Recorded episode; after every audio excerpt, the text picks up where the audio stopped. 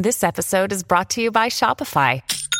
Forget the frustration of picking commerce platforms when you switch your business to Shopify, the global commerce platform that supercharges your selling wherever you sell. With Shopify, you'll harness the same intuitive features, trusted apps, and powerful analytics used by the world's leading brands. Sign up today for your $1 per month trial period at shopify.com slash tech, all lowercase. That's shopify.com slash tech. Great form by you hitting play on this podcast. Now, check out Same Racer, the brand new racing app for same race multi tips. Same Racer. Download from the App Store and Google Play. Powered by Bluebet. Gamble responsibly. Call 1 800 858 858. Welcome to Inspiring Stories for Bowra and O'Dea. Don't miss out on the little moments because the little things are everything. Hello, my name is Tim McMillan. Welcome to another episode of Inspiring Stories brought to you by Bowra and O'Dea. Don't miss out on the little moments because the little things are everything. Uh, my guest in this episode has just been announced as WA's Australian of the Year for 2022. Quite the honour. Uh, he's someone who spent a large part of his uh, career as a member of the WA Police Force. Uh, in the latter stages uh, of his time in uniform, uh, he was part of a tech and cyber crime unit.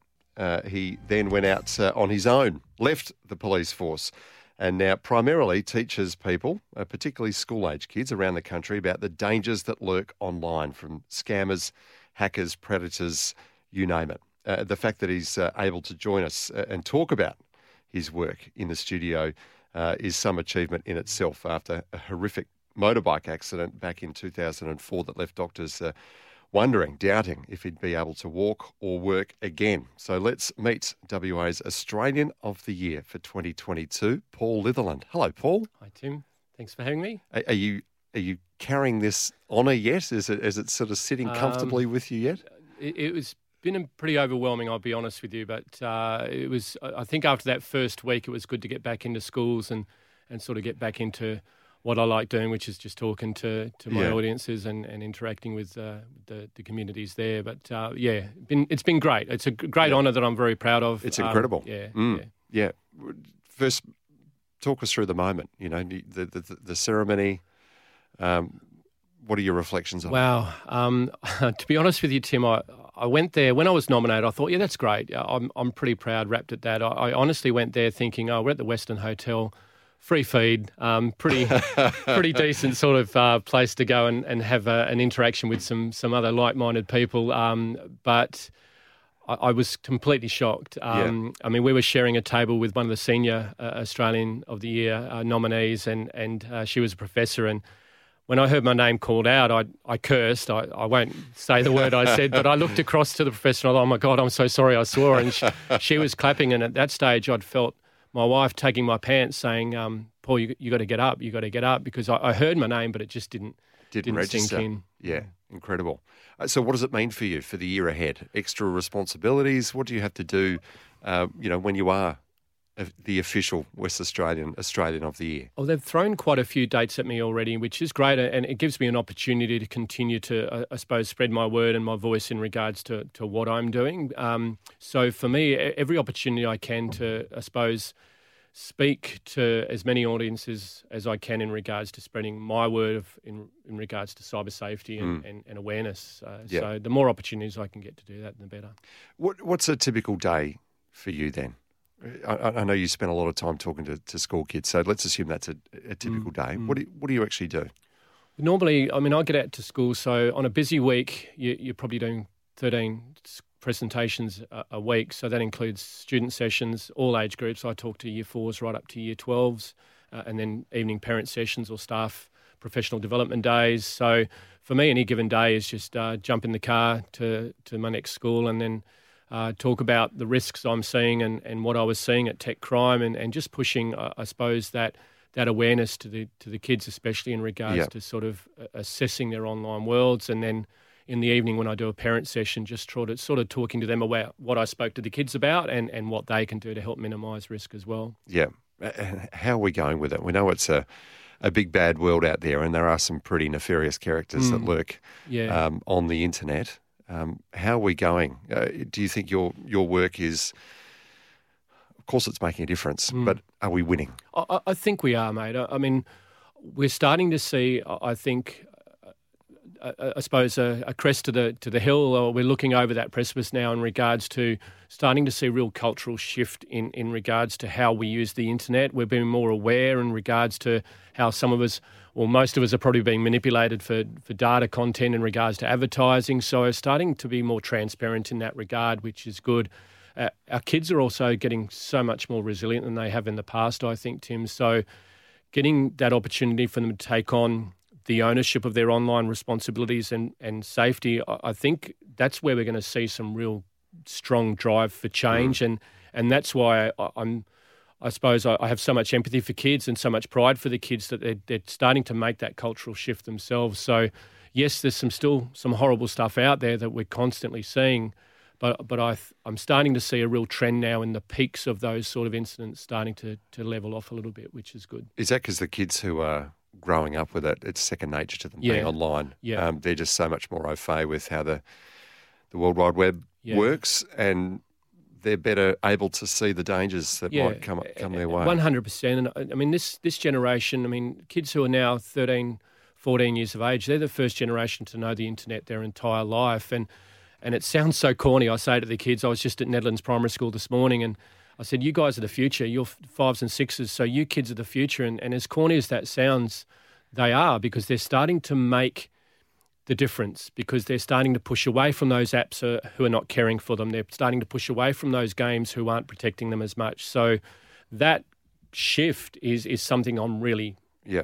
proud of and, and continue to really emphasise because they are they are pretty techie our kids and, and, and they're smart. When, when you talk to the school age kids, what are you mostly warning them about? About scammers or about predators who might Mm. be trying to groom them? About um, you know extremists who want to radicalise people through online forums? Uh, Yeah. What are those sort of the principal dangers that you're alerting them to? The, the good thing with a with a Surf Online Safe presentation, Tim, is you sort of every age group you're dealing with different Yeah. different stuff. So, uh, I mean, a, a, a cyber safety presentation to a year five or six student is going to be completely different to a year 12. So, for the juniors, yeah, you'll get into gaming and, and the introduction to social networking because they're starting to push push into those areas now in huge numbers. And then uh, second visit, maybe as year sixes and sevens, you're talking about grooming. Then as with eights, you talk about cyberbullying. And then nines, you get into nudes. So by the time you get to a year 12 group, you really, it's almost a farewell. It's, okay, this is the stuff we've spoken about, and, and you really get a chance to push them into the real world. And, and one of the proudest things I, I, I deal with as an educator in WA is um, I- many of my schools, I've been speaking to the kids since they were year five. Uh, Leeming Senior High School, one of my favourite schools. I mean, last year I had year 12s in tears because they said, oh, we're not going to see you again, Paul, because you, you've been part of their life. And, and for me, that makes me so proud because you've they've heard your messages so much and, and it, it's always changing and evolving with them. Yeah. And that's important to me. I haven't seen one of your sessions, Paul. you weren't doing it when I was at school, that's for sure. It's probably No, because the internet wasn't long, around. mate. Yeah, yeah. um, but I've heard one of the things that you that you have done or that you do with kids is to um, pick a couple of a couple of kids in the crowd eh, and almost profile them and tell them things that you've been able to glean eh, from their social media profiles, and it just freaks the hell out of these Yeah. kids. Can you talk us through how that works, how you do it, and what sort of impact that has on the kids that you're speaking to? Uh, uh, only with my most trusted schools. So kids I've been dealing with for a number of years. I've built Yeah. trust and rapport with. Uh, I, I don't. I never pick on individuals, but what I will do is is I'll, I'll, create an online persona um, through one of the main social networking apps as an example, and and I'll just trawl online footprint to see how big that particular school's footprint is. What I'll then do is I say, right, um, uh, the simple line is I don't know any of you in the room. Should I be able to jump online and find information about you? And, and most of them go, no, that's not right. If you can, and then all of a sudden you'll just throw some numbers out. So I'll say, look, out of a, and, and mate, I'll pick on my son's school for an example. Um, Okay. When my boy was year nine, um, I I created a Facebook account. Uh, he had 196 year nines in his cohort. Uh, I found 117 of them on social networking on Facebook, and then just basically just jumped online to see how much data I could find, how much information I could find.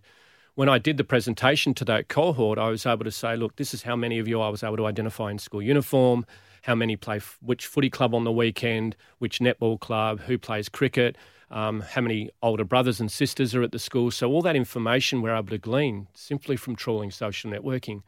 And the reason I love doing that, especially with my closest schools, is it draws a line in the sand for them because they just assume only my mates will see it. Um, it. It's just who's who's interested in me. So it's not until you get into that real culture of use that you, you start to not scare them. I try to not use that word, but it, it they go holy Get holy cow, thinking who is this bloke? anyway. Yeah, and, Yeah. and that's what it's about for Yeah. me so much. That's what it's about. And are they shocked when you Yeah. throw that on them? Yeah, a- and especially when you, you say, "Look, this is this is how easy it is," and and especially when I really continue to emphasise my fight in regards to, "Look, guys, I'm here to help protect you. Uh, I'm I'm here as an educator, but." Think of the fact that if, if this was someone who had a nefarious intent, how easy it is to find that data. So, for me to really emphasise that point of how vulnerable they are and how poorly they're being protected online by the, the network creators. So Yep. that's my big change at the moment, what I'm trying to get to. Yeah. Um, recently, we saw uh, pressure on the social media companies from our federal government uh, to make them, I suppose, more culpable. Um, when you have situations of, um, you know, abuse that, that gets into legally dangerous territory, defamatory territory, um, or just, you know, abuse that might constitute a criminal act.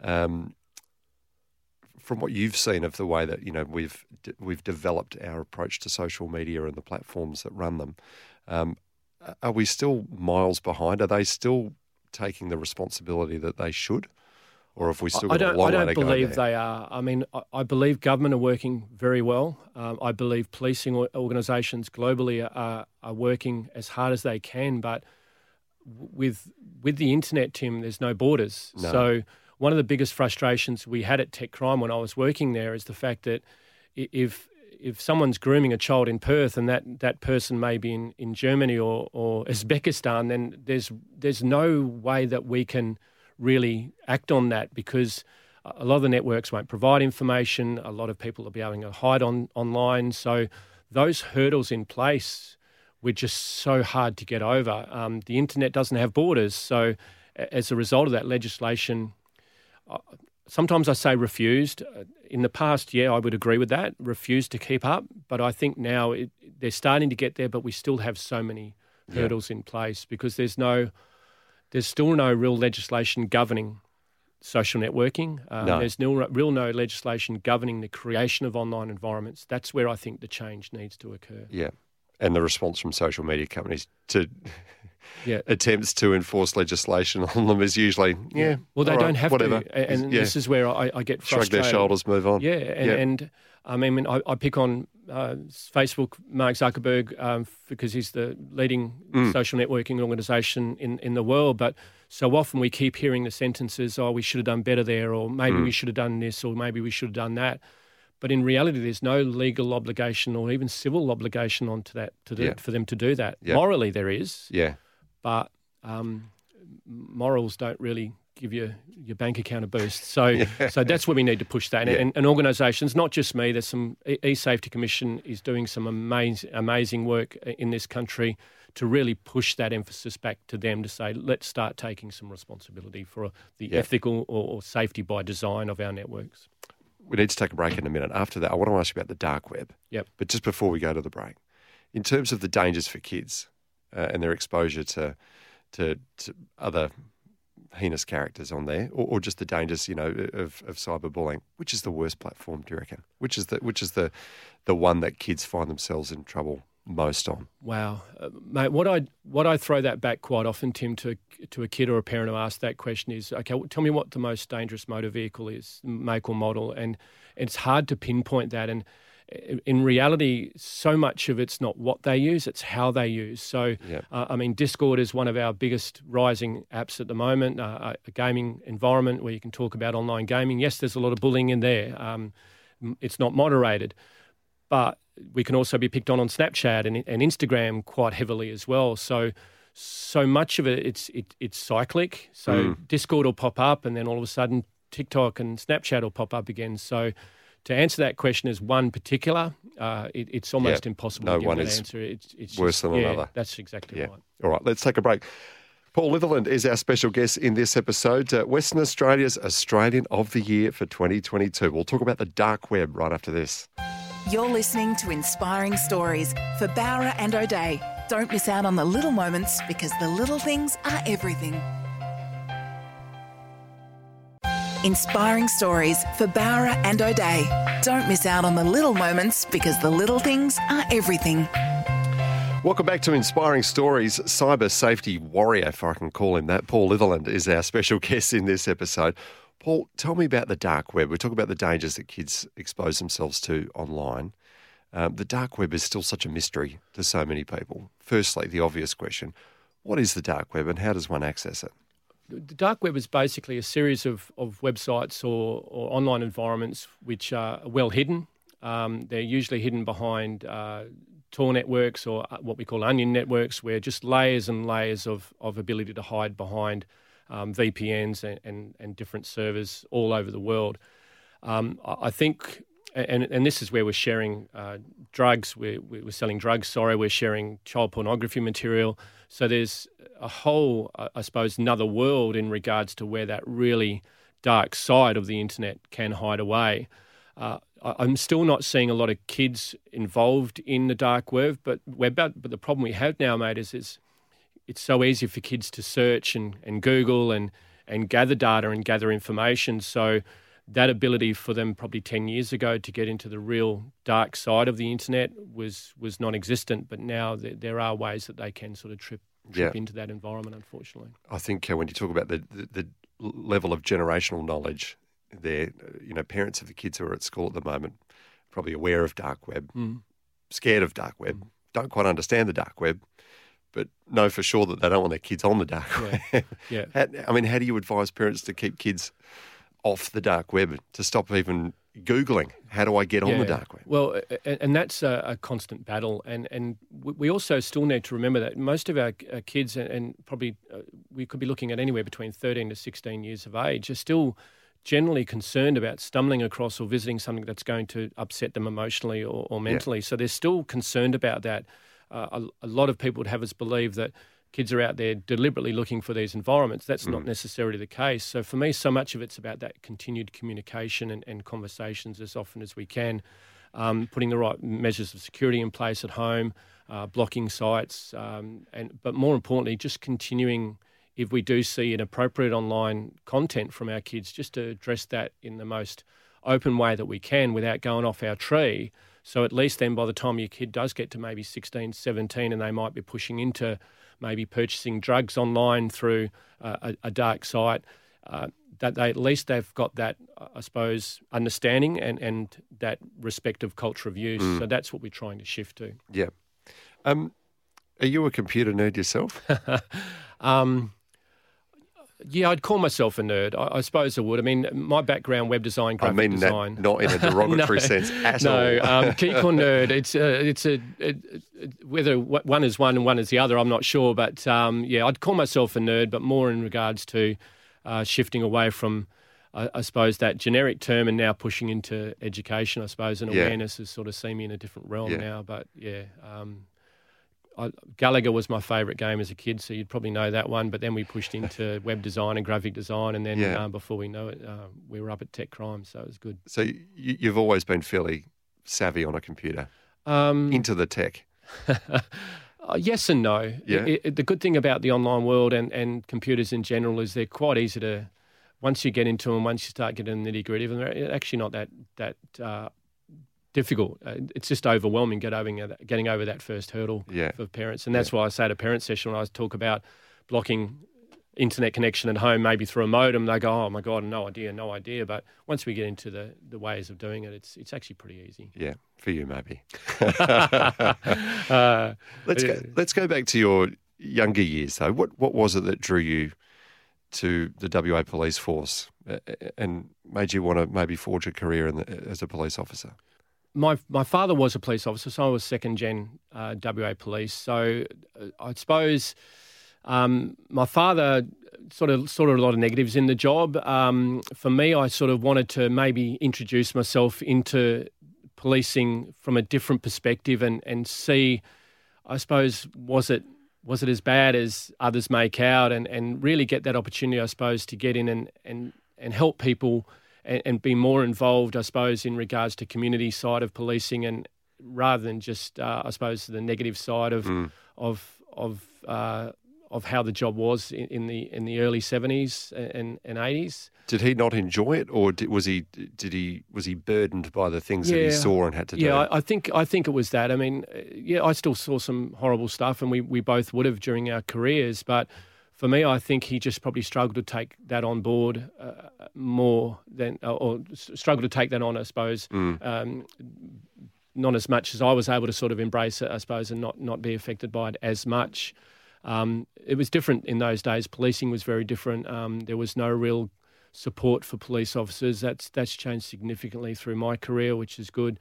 Um, so yeah, and policing is so much.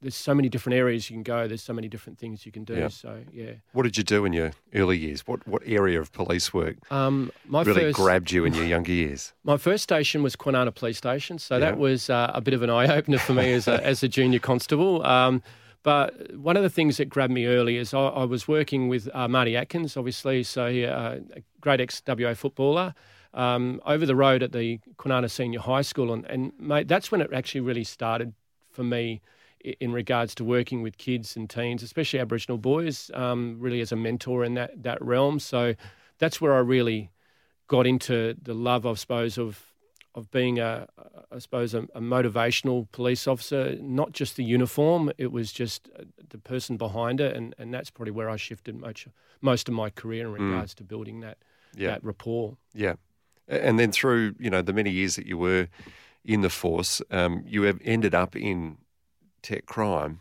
But w- was there any other kind of police work that was maybe luring you towards it? You know, be it homicide or cold case or you know just sort of general community policing. Was there was there something that really grabbed you along the way, or, w- or did you feel like you were always maybe destined to end up working in this area of law No, enforcement? mate. I mean, I, I honestly never ever dreamed I'd end up at tech crime. I mean, um, but for me, uh, I never really wanted to head up, head off in a certain area. Some many police officers will. They'll come in with that thought, um, forensics or, or homicide or whatever. But one of the great things, and uh, it sounds like a, I'm working at recruiting again and, and, and trying to, to sell the job. But one of the great things about the WA Police, any policing agency, is the diversity. So um, I had five great years at Cottesloe Police Station. I thought, okay, let's move on to a different, a different area. So I went up to the academy as an instructor for a bit.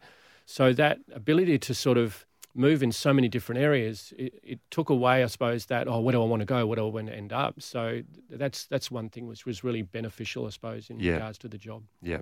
Uh, 2004, life took a very sudden and extremely traumatic turn. Um, you had a horrific motorbike accident. I'll get you to share that story with us right after we take a break. This is Inspiring Stories. Paul Litherland is our special guest. Back with more in a moment. You're listening to Inspiring Stories for Bowra and O'Dea. Don't miss out on the little moments because the little things are everything. Inspiring Stories for Bowra and O'Dea. Don't miss out on the little moments because the little things are everything. Welcome back to Inspiring Stories. We are hearing the inspiring story of the 2022 Western Australian Australian of the Year. It's still quite a mouthful to get your your mouth around, isn't it? As is your name, Paul Litherland. Yes, It sounds like a vocal warm up. Litherland, Litherland, Litherland, yes. Litherland. It's um, I it, curse sometimes. Uh, the old name badge was a bit long uh, as a police officer. I remember even at Cottesloe, uh, you'd pick up the phone every now and again and go, Paul Litherland, Cottesloe Police, and they'd hang up, and then five seconds later they'd ring back and. Oh, I thought it was Liquorland. I, I thought I was ringing Cottesloe Liquorland. So, um, yeah, Easy mistake to make. easy mistake. 2004, your life suddenly took a, a near tragic turn, Hmm. uh, a catastrophic turn, though. Um, that's safe to say. What happened? Um, I was heading home on my police bike, and uh, the a motorist got bogged in the freeway. This is before the train line went through down south uh, near Berrigan Drive, and, and he was well and truly stuck. So I just stood next to the bike and thought I'll call him a tow truck. Um, there was an inattentive driver who was, uh, I believe, on his mobile phone, um, looked up, saw brake lights in front of him, so swerved. And he hit me in the emergency lane uh, at 80 k's an hour. So uh, that threw Did me. Did you see it coming? No, no. No. I, I mean, I, I sensed it, and that sounds so weird, but I sort of sensed him coming. Look, but it was too late. He hit the bike.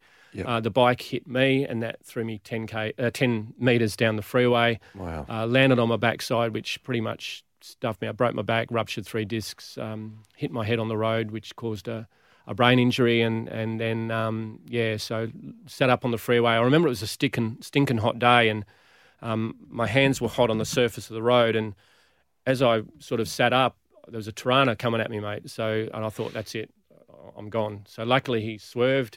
Um, he was that close, he broke my forearm. Um, So, Really? yeah, it was. So you ran yeah, over your arm, Yeah, yeah. So it was a pretty, pretty full, Wow. on, full on event. and you've got full memory of this. Oh, yeah. yeah, yeah, Yeah. yeah, So it did.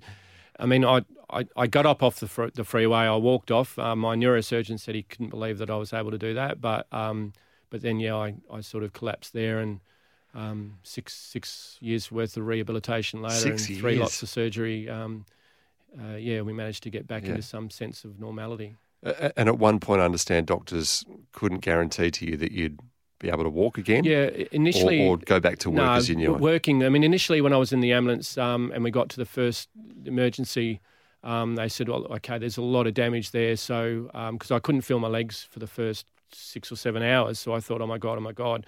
Um, but after that, I thought things settled down a little bit, which was great. But yeah, I was told pretty much within three months or four months that I'd never return to work again. Yep. Um, so yeah. How do you take that on board?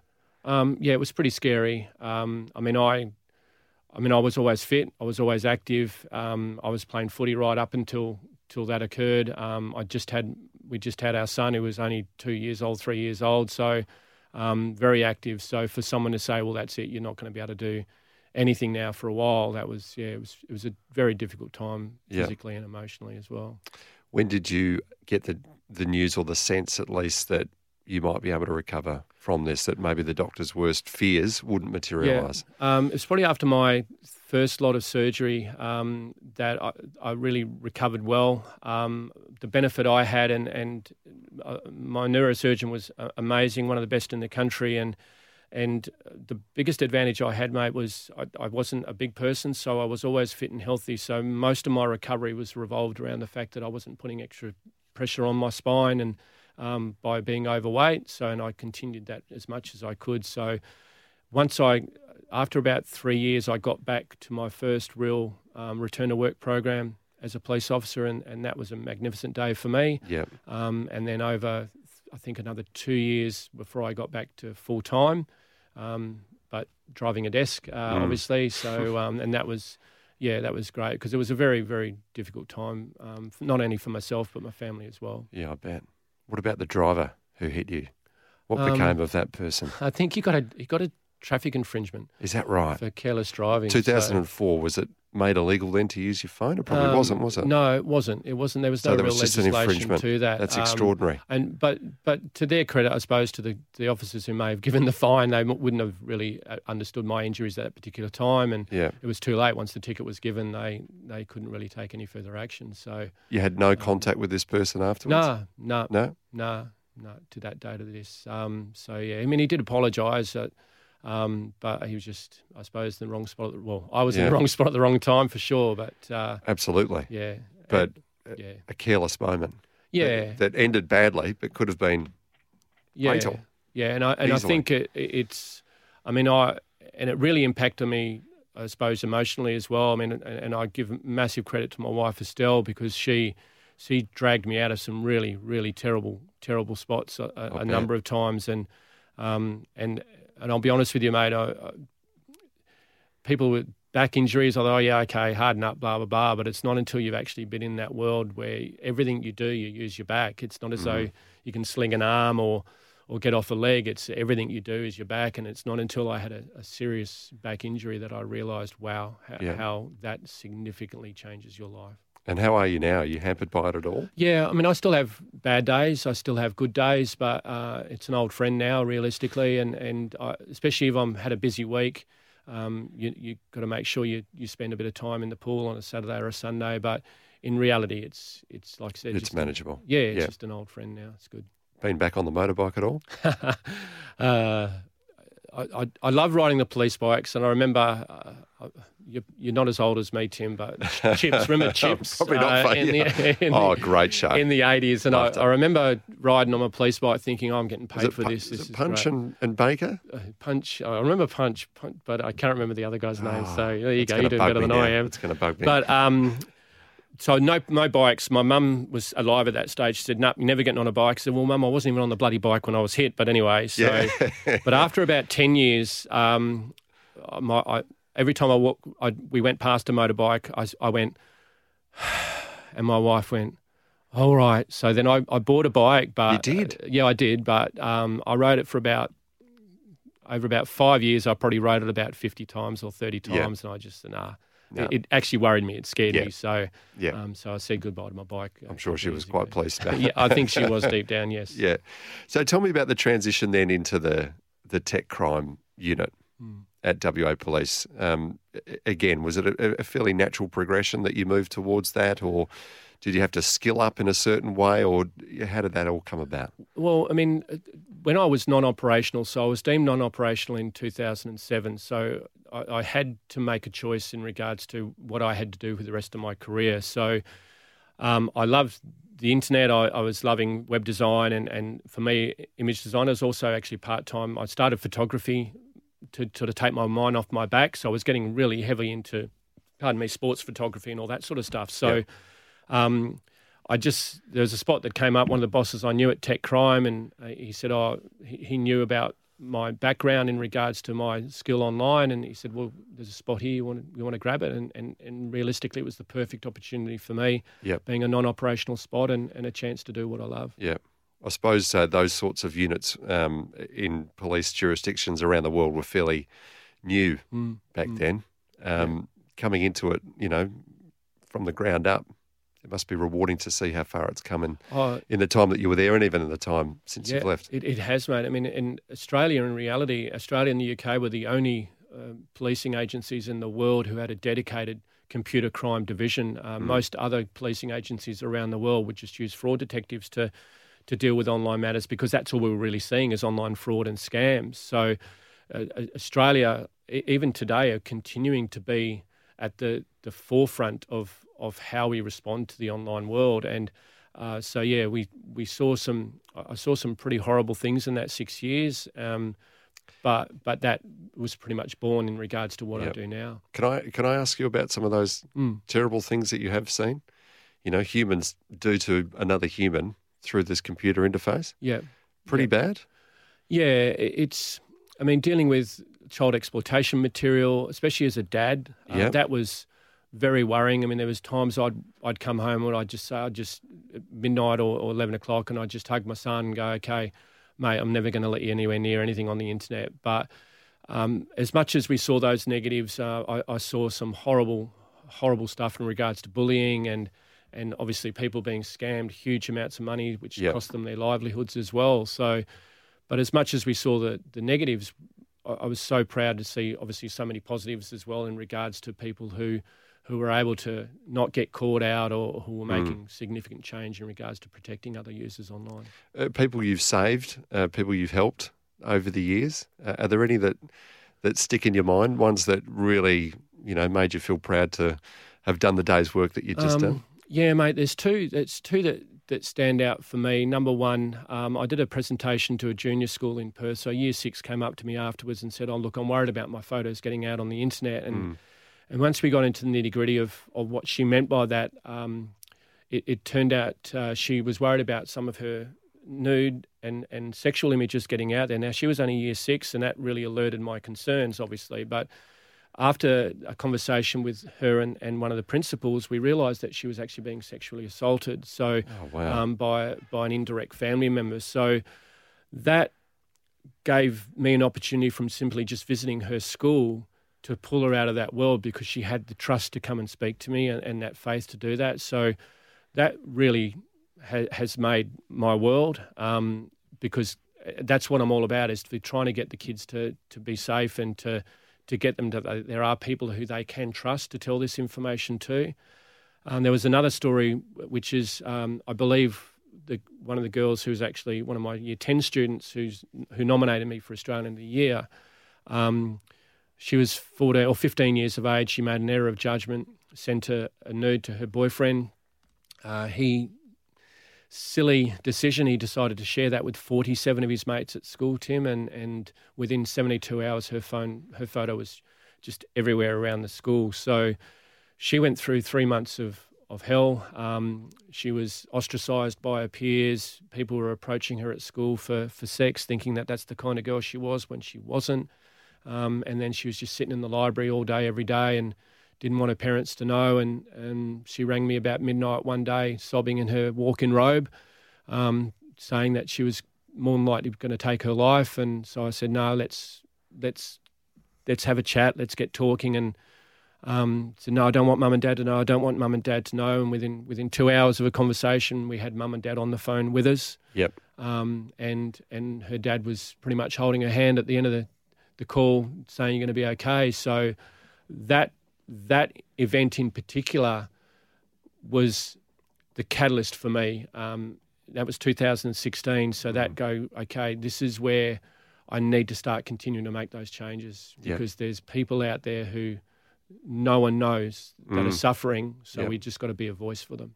God, who'd be a parent these days, eh? It's worrying, mate. It, it is, but but again, we come back to our first lot of conversation and the fact that our kids are getting resilient, they're getting better. But and it, it sounds so negative, but I say this at a lot of my high school presentations. Kids, it's not until it turns to poo that you realise how poorly you are protected online. Yeah. And for that girl in particular, that high school girl, that was so true. There was nowhere for her to get help. She couldn't tell her parents. She was too scared to speak, speak to teachers. So it, there's there's no real opportunity um, for her to get that image off the internet to mm. stop it being Yep. distributed. Yep. That's the world we're in. Yeah, it's a shame, isn't it? On that somber note, let's take a break. Paul Litherland is our special guest. This is Inspiring Stories. We'll be back with more soon. You're listening to Inspiring Stories for Bowra and O'Dea. Don't miss out on the little moments because the little things are everything. Inspiring Stories for Bowra and O'Dea. Don't miss out on the little moments because the little things are everything. Welcome back to Inspiring Stories. Tim McMillan is my name. My special guest is Paul Litherland, the Western Australian Australian of the Year for 2022. He'll have a, very big year ahead, uh, indeed. So we're lucky enough to have him uh, sharing some of his story with us uh, in this episode of Inspiring Stories. Paul, can I ask what? Why did you leave the police force? You, you obviously in a in a, a unit there that you're getting some reward from. Why did you leave? I felt that I could do more in education, Tim, than I could as a police officer. Um, I mean, those hurdles I was embracing in regards to um, legislation and and enforcing the networks to get better. Um, it was just too frustrating for me. So realistically, Surf Online Safe Safe was born out of just that frustration. So I, I started doing a couple of presentations at my kids' school in 2010. As a still as an officer yeah, still at as a time. police officer. Yep. And then um, the following year, there was another fifteen or twenty schools who wanted to see me, and then and then before you know it, um, I, I, I had to make a decision in regards to whether I pursue my education dream or, or stay stay as a copper and keep Yeah. getting frustrated. So that's pretty much where we ended up. It's good. You're still kind of a cop, aren't you? A community style cop. Yeah, You- You, kind of still are. Yeah, and I think, don't think the job ever leaves you. Um, I mean, I miss the I miss the people. I miss, but I don't I don't miss some aspects of policing. But I think that sticks with you all the time as Yeah. as a copper. You- You're always looking to help people. That's why you join the job, realistically. Yeah. Those couple of stories, very real stories that you Mm. shared just before the break, they're pretty sobering to hear. Yeah. When you deliver those to the kids that you're speaking to, are they the sorts of examples that make them sort of stop and go, Yeah. wow, I Yeah. need to change my my attitude towards, Yeah. you know, sending a nude picture, even though it's someone that uh, they're, you know, in their teenage years, madly in love with or infatuated with. You know, you get swept up in those sorts of hormonally charged emotions, don't you, when, when you're a teenager? But when you throw something like that on them, are they the sorts of anecdotes that have a real impact? Yeah, because it's reality, mate. And, Yeah. and, and uh, I mean, with respect to other educators, there's some people who come out and go, "Kids, you're irresponsible. Don't do this. Don't do that." Kids don't don't embrace that. Okay, uh, uh, without big knowing myself, uh, it, it's I believe I'm having my most success, and where I've continued to build that success is the fact that I'll come out. And I understand the kids. I know where they're coming from. I, I won't criticise them or bag them, but I'll just give them an opportunity to go, look, this is what I'm seeing. There are people in this room right now who think it will not happen to me when I can give you examples that it has happened to people who've said that. So to give them that reality, and, and, and kids will say to me, Paul, you tell us how it is. You don't just come out and sugarcoat it or, or just say, mm. don't do this, don't do that. So for me, that's where it's so important to give them those real examples because they know peers who are probably pushing the envelope in regards to those risks. Uh, being out of the WA police system, uh, where I imagine you would have had more access to the other side, if you like, mm. um, the criminal element, you know, part of that, that criminal part of the equation. Are you still able to keep tabs on what criminals are doing online as closely now that you're out of the uniform? Yeah, I, am still building a very strong relationship with WA Police. Um, and, and also other leading international organisations as well. So you're always touching base with, with key key players in those fields, which is great. Uh, I also work quite extens- extensively with the E-Safety Commission as well, who are dealing at the front, the coalface of criminal online behaviour as well. So for me, it's important to really continue to have my feet in, in those as many of those doors as I can, but also continuing to listen to my audiences as well, mate. So bouncing off what they're seeing. Uh, and and you know what it's like. I mean, the schoolyard is pretty much uh, the, the, the main intelligence field, realistically, a lot of the time as well. So for me, it's about continuing to keep keep that intel going as much as I can. Yeah, we, I mean, we hear, you know, on a very surface level that the the criminals are always getting smarter. They're always mm. one step ahead. Is that the case? Yeah, they are, and and this is one of the biggest frustrations we we used to have at Tech Crime. I mean, you'd, you'd close down a, a child exploitation uh, network, and literally you get to the office the next day and, and they've re, rebranded and, and rebuilt. So so you're always one step behind, and, and that's one of the biggest frustrations. It's hard for parents to keep up on top of that. It's hard for all of us to keep up on top of that. So for me, again, it's just continuing to okay, let's make let's stop that make being able to be so easy to be created. Let's let's start really policing the online world um, in regards to the creation of these environments more readily. And it's not about control. It's not about moderation. It's not about cutting freedom of speech. It's about putting some things in place to to really stop that happening. Yeah. Um, and until we get to that point, I think we're still going to always have massive risk online. But how we approach that risk will mm. hopefully be where the, the, the the uh, I suppose the control will lie. You talk about the the playground where you mm. pick up all your intel. Mm. Um, it's a pretty big bad. Mm. Reckless playground, yeah. isn't it? The online world doesn't have this doesn't have a fence around it, yeah, like a, like a school does, and that that needs to change. And and I mean, people say to me, um, Paul, are there more predators out there? I, I, don't believe there's more predators as such, Tim, but what I do believe quite succinctly is the fact that the predators that are out there have access to so many more children than they ever yeah. have in the past in different areas. So, and, and we were speaking before about, okay, at Optus Stadium here, if if there was, we're talking about volume. I mean, this is where most of the issues occur.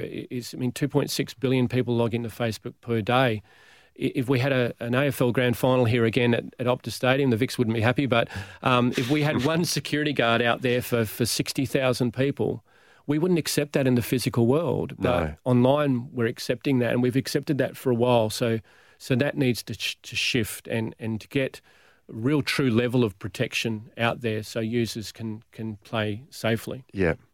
Well, keep up the good work. Thanks. And it's um, yeah, great credit to you uh, that you've been recognised uh, in this way. But I know you don't do it for the awards; you do it for the impact that you have on uh, on kids, on parents, on whoever it is. Um, getting them better equipped to deal with all of the, the dangers that lurk online. So, congratulations on being Thanks, the mate. Western Australian Australian of the Year for 2022. And thank, thank you. you. for sharing your story with us thanks, on the mate. program. Thank and you. Thanks to your listeners as well for joining. Thank you. You've been listening to Inspiring Stories here on 882 6PR. Don't miss out on the little moments because the little things are everything. We look forward to you joining us next time as we unearth another inspiring story. You're listening to Inspiring Stories for Bowra and O'Dea. Don't miss out on the little moments because the little things are everything. Stuff for your face and body? It's men's skincare with a purpose. Top quality Aussie made grooming and skincare to help guys look and feel great with no hassles. Plus, Stuff is helping mental health too. Find Stuff at Woolworths or visit websiteofstuff.com.